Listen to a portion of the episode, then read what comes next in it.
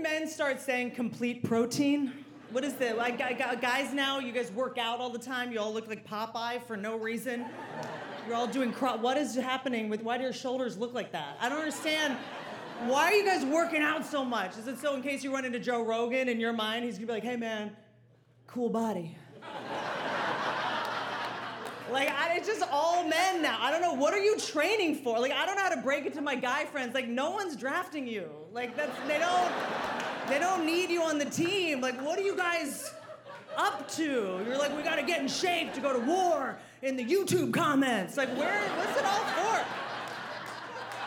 It's not even athletes. It's just all men. Like I don't need my enterprise rent-a-car guy to be in ketosis. Like why are you you stink. Why does my TSA guy have cauliflower ear? Like, dude, you're bleeding.